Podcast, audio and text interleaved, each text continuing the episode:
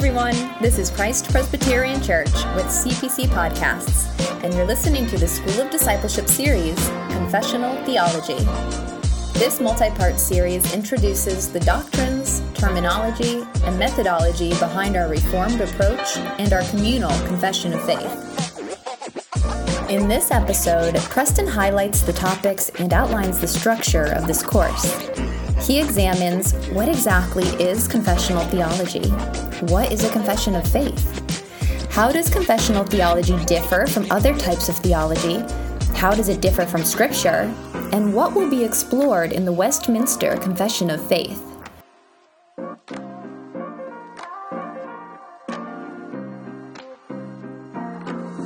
You know, I love this quote, and uh, I'm just going to quote it for you here. Uh, Let us in heaven's name drag out the divine drama from under the dreadful accumulation of slipshod thinking and trashy sentiment heaped upon it, and set it on an open stage to startle the world into some sort of vigorous reaction. If the pious are the first to be shocked, so much the worse for the pious. Others will enter the kingdom of heaven before them. If all men are offended because of Christ, let them be offended. But when, where is the sense of their being offended at something that is not Christ and is nothing like him? We do him singular, singularly little honor by watering down his personality till it could not offend a fly. Surely it is not the business of the church to adapt Christ to men, but adapt men to Christ. If you know Dorothy Sayers, uh, she's a playwright, and she wrote this little uh, book called Creed or Chaos. And the preface to that book is actually a, uh, uh a round table that we typically do at the very beginning of the class. We're not going to do it this time because that's one of the classes I'm going to skip. But, um, but the gist of it is the playwright, she wrote a play and, and integrated into it a, a, a, whole kind, you know, all sorts of, of scripture and theolo- theology. She's a, you know, she's a secular playwright, if you will, so it wasn't expected. So he wanted to get rid of sort of the Christ stuff, and it inspired her, you know, to write this this this little series of essays. And her point being that, and she makes this, and this essay that, that this is taken from is called uh, Do- "The Dogma is the Drama." And that was sort of her response to her, you know, you know, whoever it was that you don't understand. The, the, the, dogma is what is dramatic, and that just just really plucked a chord in me. You know, when I read that, it was it's so true.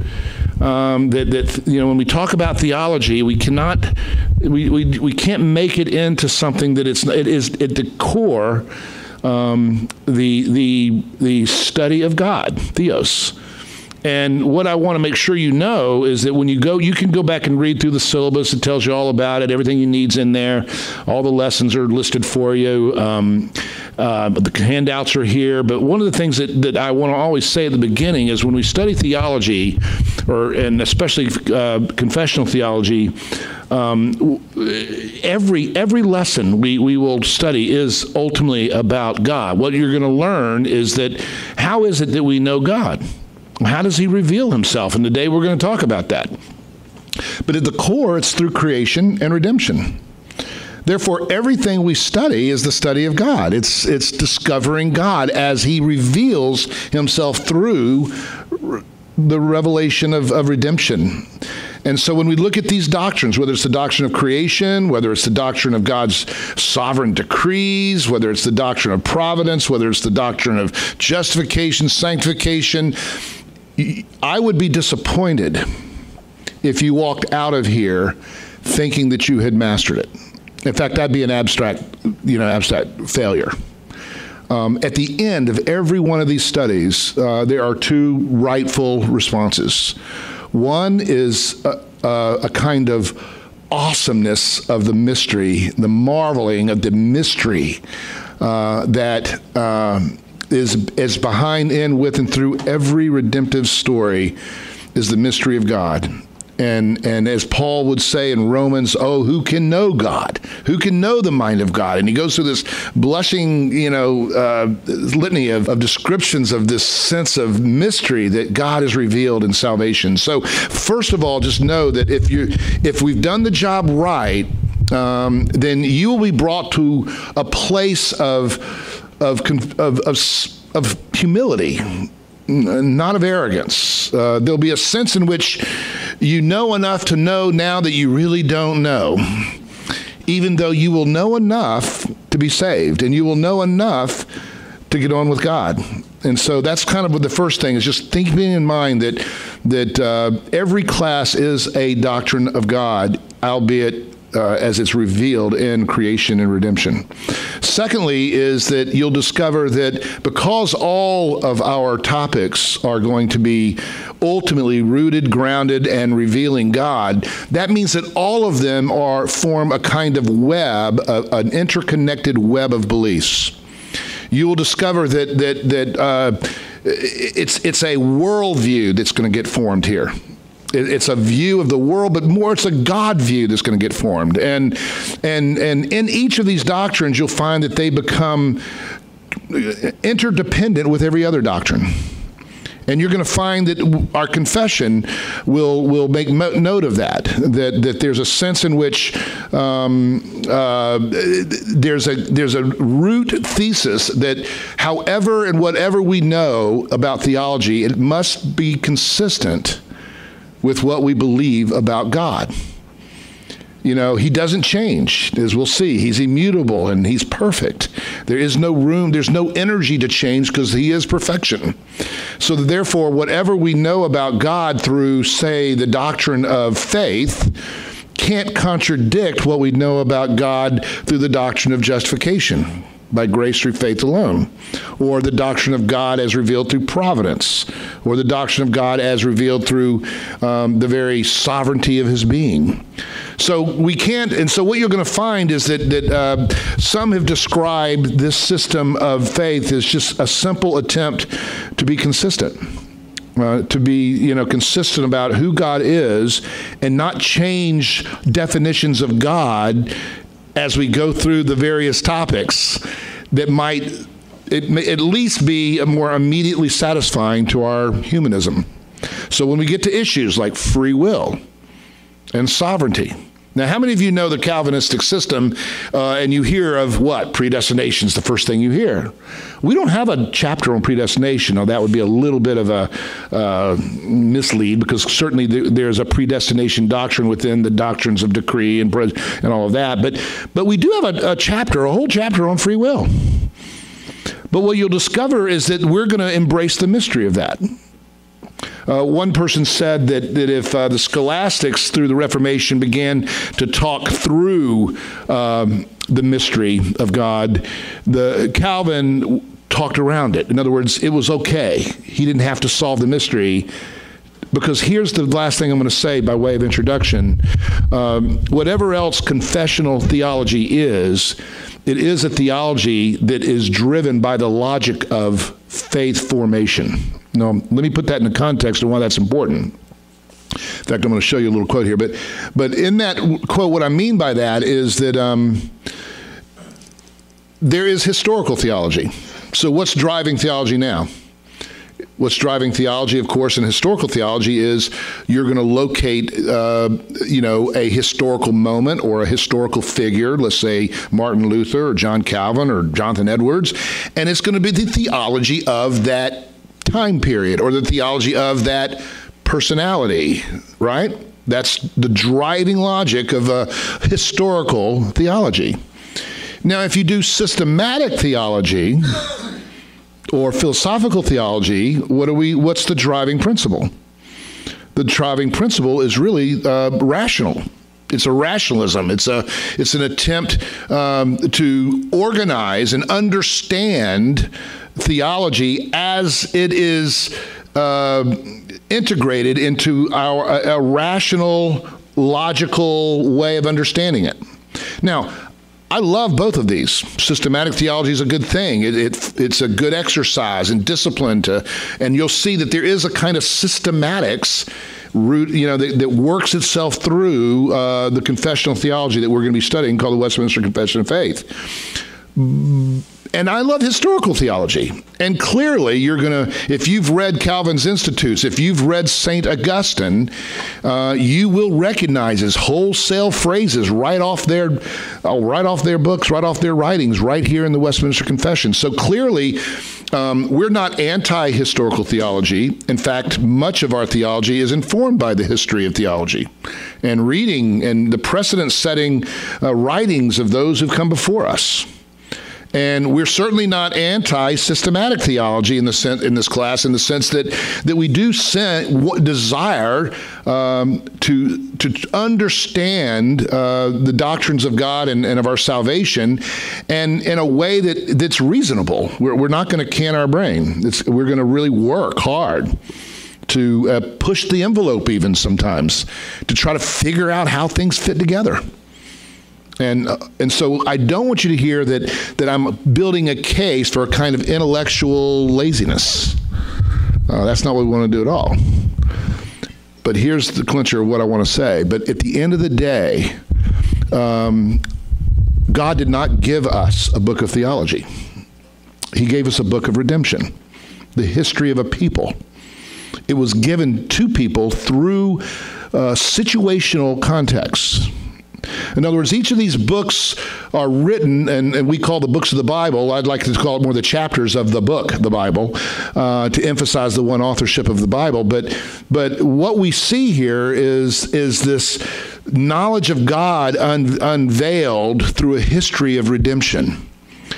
And, and most of it will come through situational writings, writings addressing problems, writings addressing the situation, uh, et cetera, et cetera, et cetera. Um, it's, it's, it's framework. We'll talk all about that when we get into scripture later on in the course.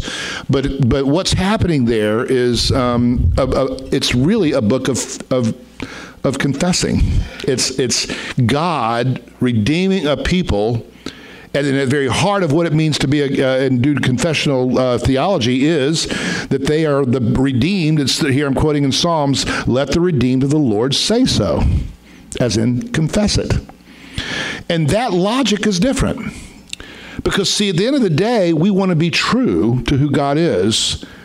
And we're not going to uh, circumvent the truth question if it can't fit neatly into my rational brain.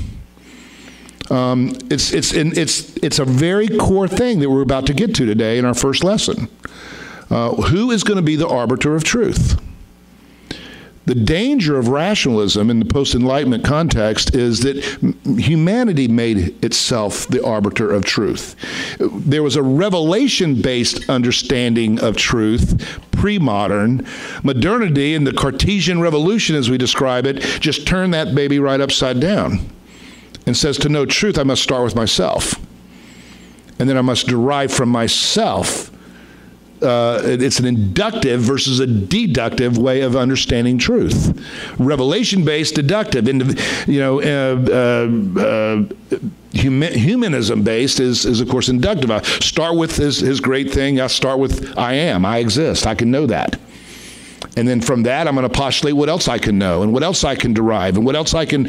And that's just, uh, you know, I, and Descartes was, a, I think, a well intended person. This isn't meant to do, the, you know, say anything negative necessarily about him. He was fighting some other forces and everything else. But, but at the end of the day, that's what I want you to understand about confessional. When I use the word confessional theology, we're talking about a methodology that is driven by uh, the redemptive purpose of, of revelation itself which is for the purpose of forming faith, to believing in God. And, um, and, and that's going to be pretty significant, like I said, as you'll see. So if, if the, the logical is important because we want to understand it, but the logical always in the end of the day is subject to our capacity for logic. And we are not going to be limited by that because this is a confessing class. What we're concerned about is revelation. What has God revealed? And as we discern that revelation as to what God has revealed about himself and about the world, about us, etc., we're going to we're going to we're going to then certainly you know discern that in relationship to other things that God reveals So there's this interconnected web of belief that we'll be forming.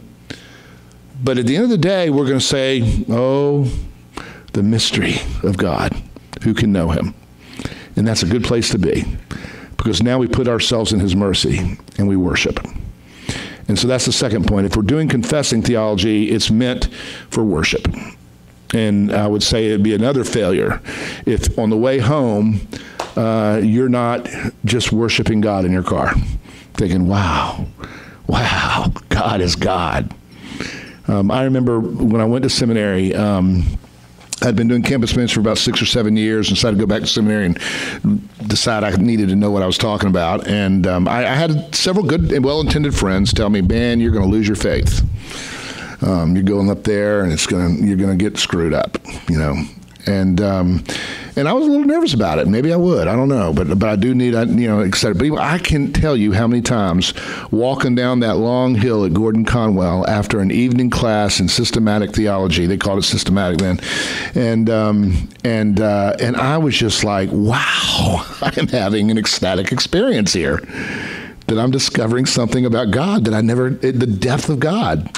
So I hope that and pray that's what's going to be your experience. So that's what I mean by confessional theology. Um, by confessionalism, you can see that right there. This is another handout, and it's small, I know. If you can't read, it's fun.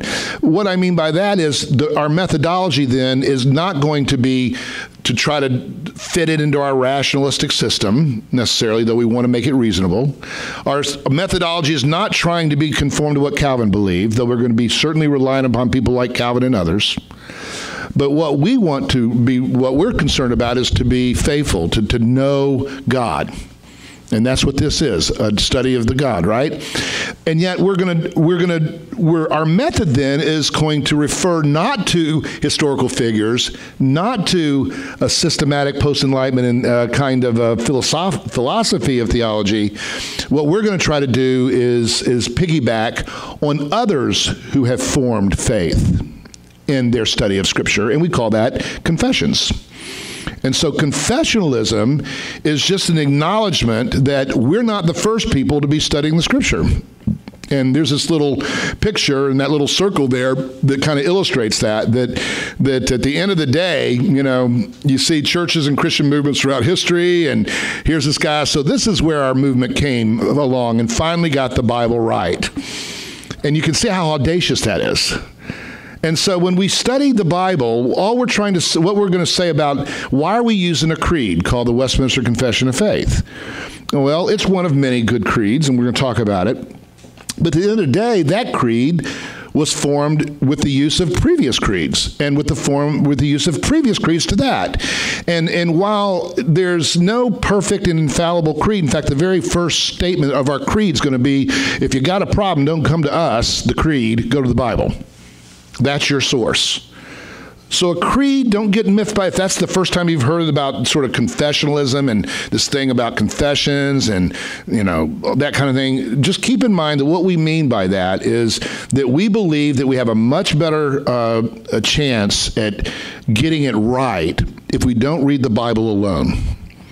But we read the Bible with brothers and sisters, fathers and mothers who've been reading it not just for 50 years but for 2,000 years. And so to to pick to and, and as Lewis has said, you know, it's really important to read old books. Why? Because every generation has a virus, the kind of intellectual, spiritual virus. We'll we'll get to heaven, we'll look back at us, and we'll blush and go, I cannot believe how ignorant. How could we have believed that? Now, I hope it's not much and more insignificant because I don't think it will. But that's the advantage of, of reading the Scripture. So, our goal is to read Scripture is our only rule of faith and practice. That's a quote from Westminster that we'll be studying, but to not read it alone, to read it with our fathers and fore, uh, forefathers and mothers who have passed down to us their consensus as to what the scriptures principally pre- preach. So, what is a confession? A confession of faith is a consensus formally adopted by a church. It's not an individual person's consensus, it's a, an ecclesial consensus, often produced out of these insignificant assemblies that would come together in times of crisis and say, we need to clarify in this age what is it that we believe from Scripture. And they did that, and the generations before them did that, and the generations before that did that. Uh, there's a little phrase that comes out of the Reformation, semper reformandum, which is always, always, always reforming. We're always going back to the scripture, and we're always, but we're doing it with with with not as naked people but we're doing it communally. It's a communal way of reading the Bible. And what the, uh, the consensus, uh, what a Westminster Confession is, or any other consensus, uh, it's just think of it this way it's a consensus statement formally adopted by an ecclesial body as to what they believe the scriptures principally teach. It's not intended to tell you everything the scripture teaches. It's rather targeting those topics driven by what the what principle they driven by? The the faith principle forming faith. What are those topics that we need to clarify in our age as related to faith formation that they might flourish in their salvation with God and as generations passed, different, as you know, councils were formed. We had the Christological councils in the third and fourth and fifth century. Uh, we had the scripture councils even before that in terms of what is our revelation and source in the third century, the Marcionite controversy. You go through the history. You have, of course, the Reformation, where there was a huge clarification about what we call soteriology or the doctrine of salvation and, and, and the relation of grace and faith. And, of course, there was also a Reformation there on the church and what we believe about the church, and we're still doing it. It's still happening. So there it is confessional theology, not systematic, though it will be reasonable, not historical, though it certainly will be historically relevant, but confessional, faith formation, where at the end of the day, uh, it should lead us to a sense of awe and wonder at the majesty of God in a way that would make us to worship Him Methodologically, uh, we are going to read the Bible communally rather than individualistically. And to do that, we're going to utilize uh, the assistance of the ancient creeds. Just a few more words about that, and then I'm going to take a moment and then we're going to pick up with the first lesson. But there is, let me tell you just a little bit about the Westminster Confession of Faith. Um, hopefully, some of you know about that. Let me find it real quickly here. I'm sorry. I had a hard copy, but Let's see here. Where is all that stuff? I think it's the last one here. Let me see. Mm-mm, not there. Well, this is a whole paper at the end that's a kind of an addendum. Here we go. So let me just kind of read this little thing, and you can you can read it for yourself later. But I'm just going to read a couple of excerpts from this. So we're using the Westminster Confession of Faith. If you're new to this church, that's the creed, that's the confession, the consensus that we have adopted as a church body. It harkens back to 350 years ago. Uh, one great commentator, Ashbel Green, comments that the Catechism on the subsequent lectures. He was lecturing on the same kind of on the on the Confession of Faith as I am, are to be founded as the production of some of the most learned and pious divines that ever lived. He says this this estimation of the quality of um, people assembled to develop a system of faith derived from the teachings of the Bible is not unique. Philip Schaff, which maybe some of you have heard about, a great historian, perhaps one of the most respected historians of the church and church creeds, could say about the Westminster Assembly that whether we look at the extent or ability of its labors or its influence upon future generation, it stands first among Protestant councils. There's some people that argue with that, I'm sure. But he later quotes Anglican Puritan Richard Baxter, although himself not a member of the assembly, but well qualified under any estimation to evaluate the quality of the saying. He says, quote, the divines uh, there congregated were men of eminent learning, godliness, ministerial abilities, and fidelity, and being not worthy to be one of them myself, I may the more freely speak the truth, even in the face of malice and envy, that as far as I am able to judge by information of all history of any of that kind, by any other evidence left us, the Christian world since the days of the apostles had never a synod of more excellent divines than this in the Synod of Dort. Now, this is hagiography. That means uh, saint worship language, all right? But I think I'm trying to get you a little romantically excited here, you know, that we're going to be studying something great. Tell you a little bit about it the Westminster Assembly occupied a period of five years. So, five years they assembled. Uh, wrote papers, came back, debated them, wrote papers, came back, debated them. Um, and uh, five years and six months for the completion of its proper work, July 1, 1643 to February 26, 1649. It held no less than 1,163 sessions.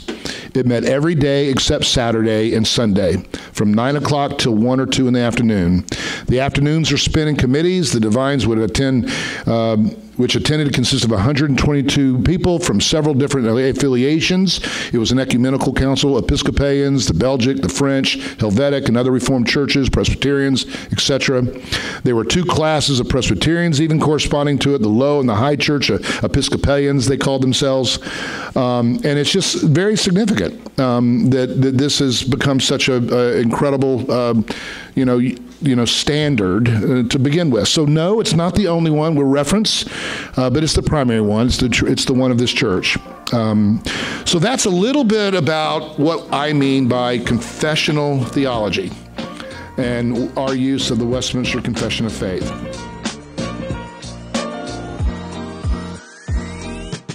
Thanks for listening to the School of Discipleship.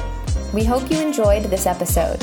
Be sure to subscribe to CPC Podcasts on Apple Podcasts, Spotify, or wherever you listen. If you like the show, consider a five star rating, share it with your friends, or write to us at podcast at cpcnewhaven.org. Until next time, this is CPC Podcasts.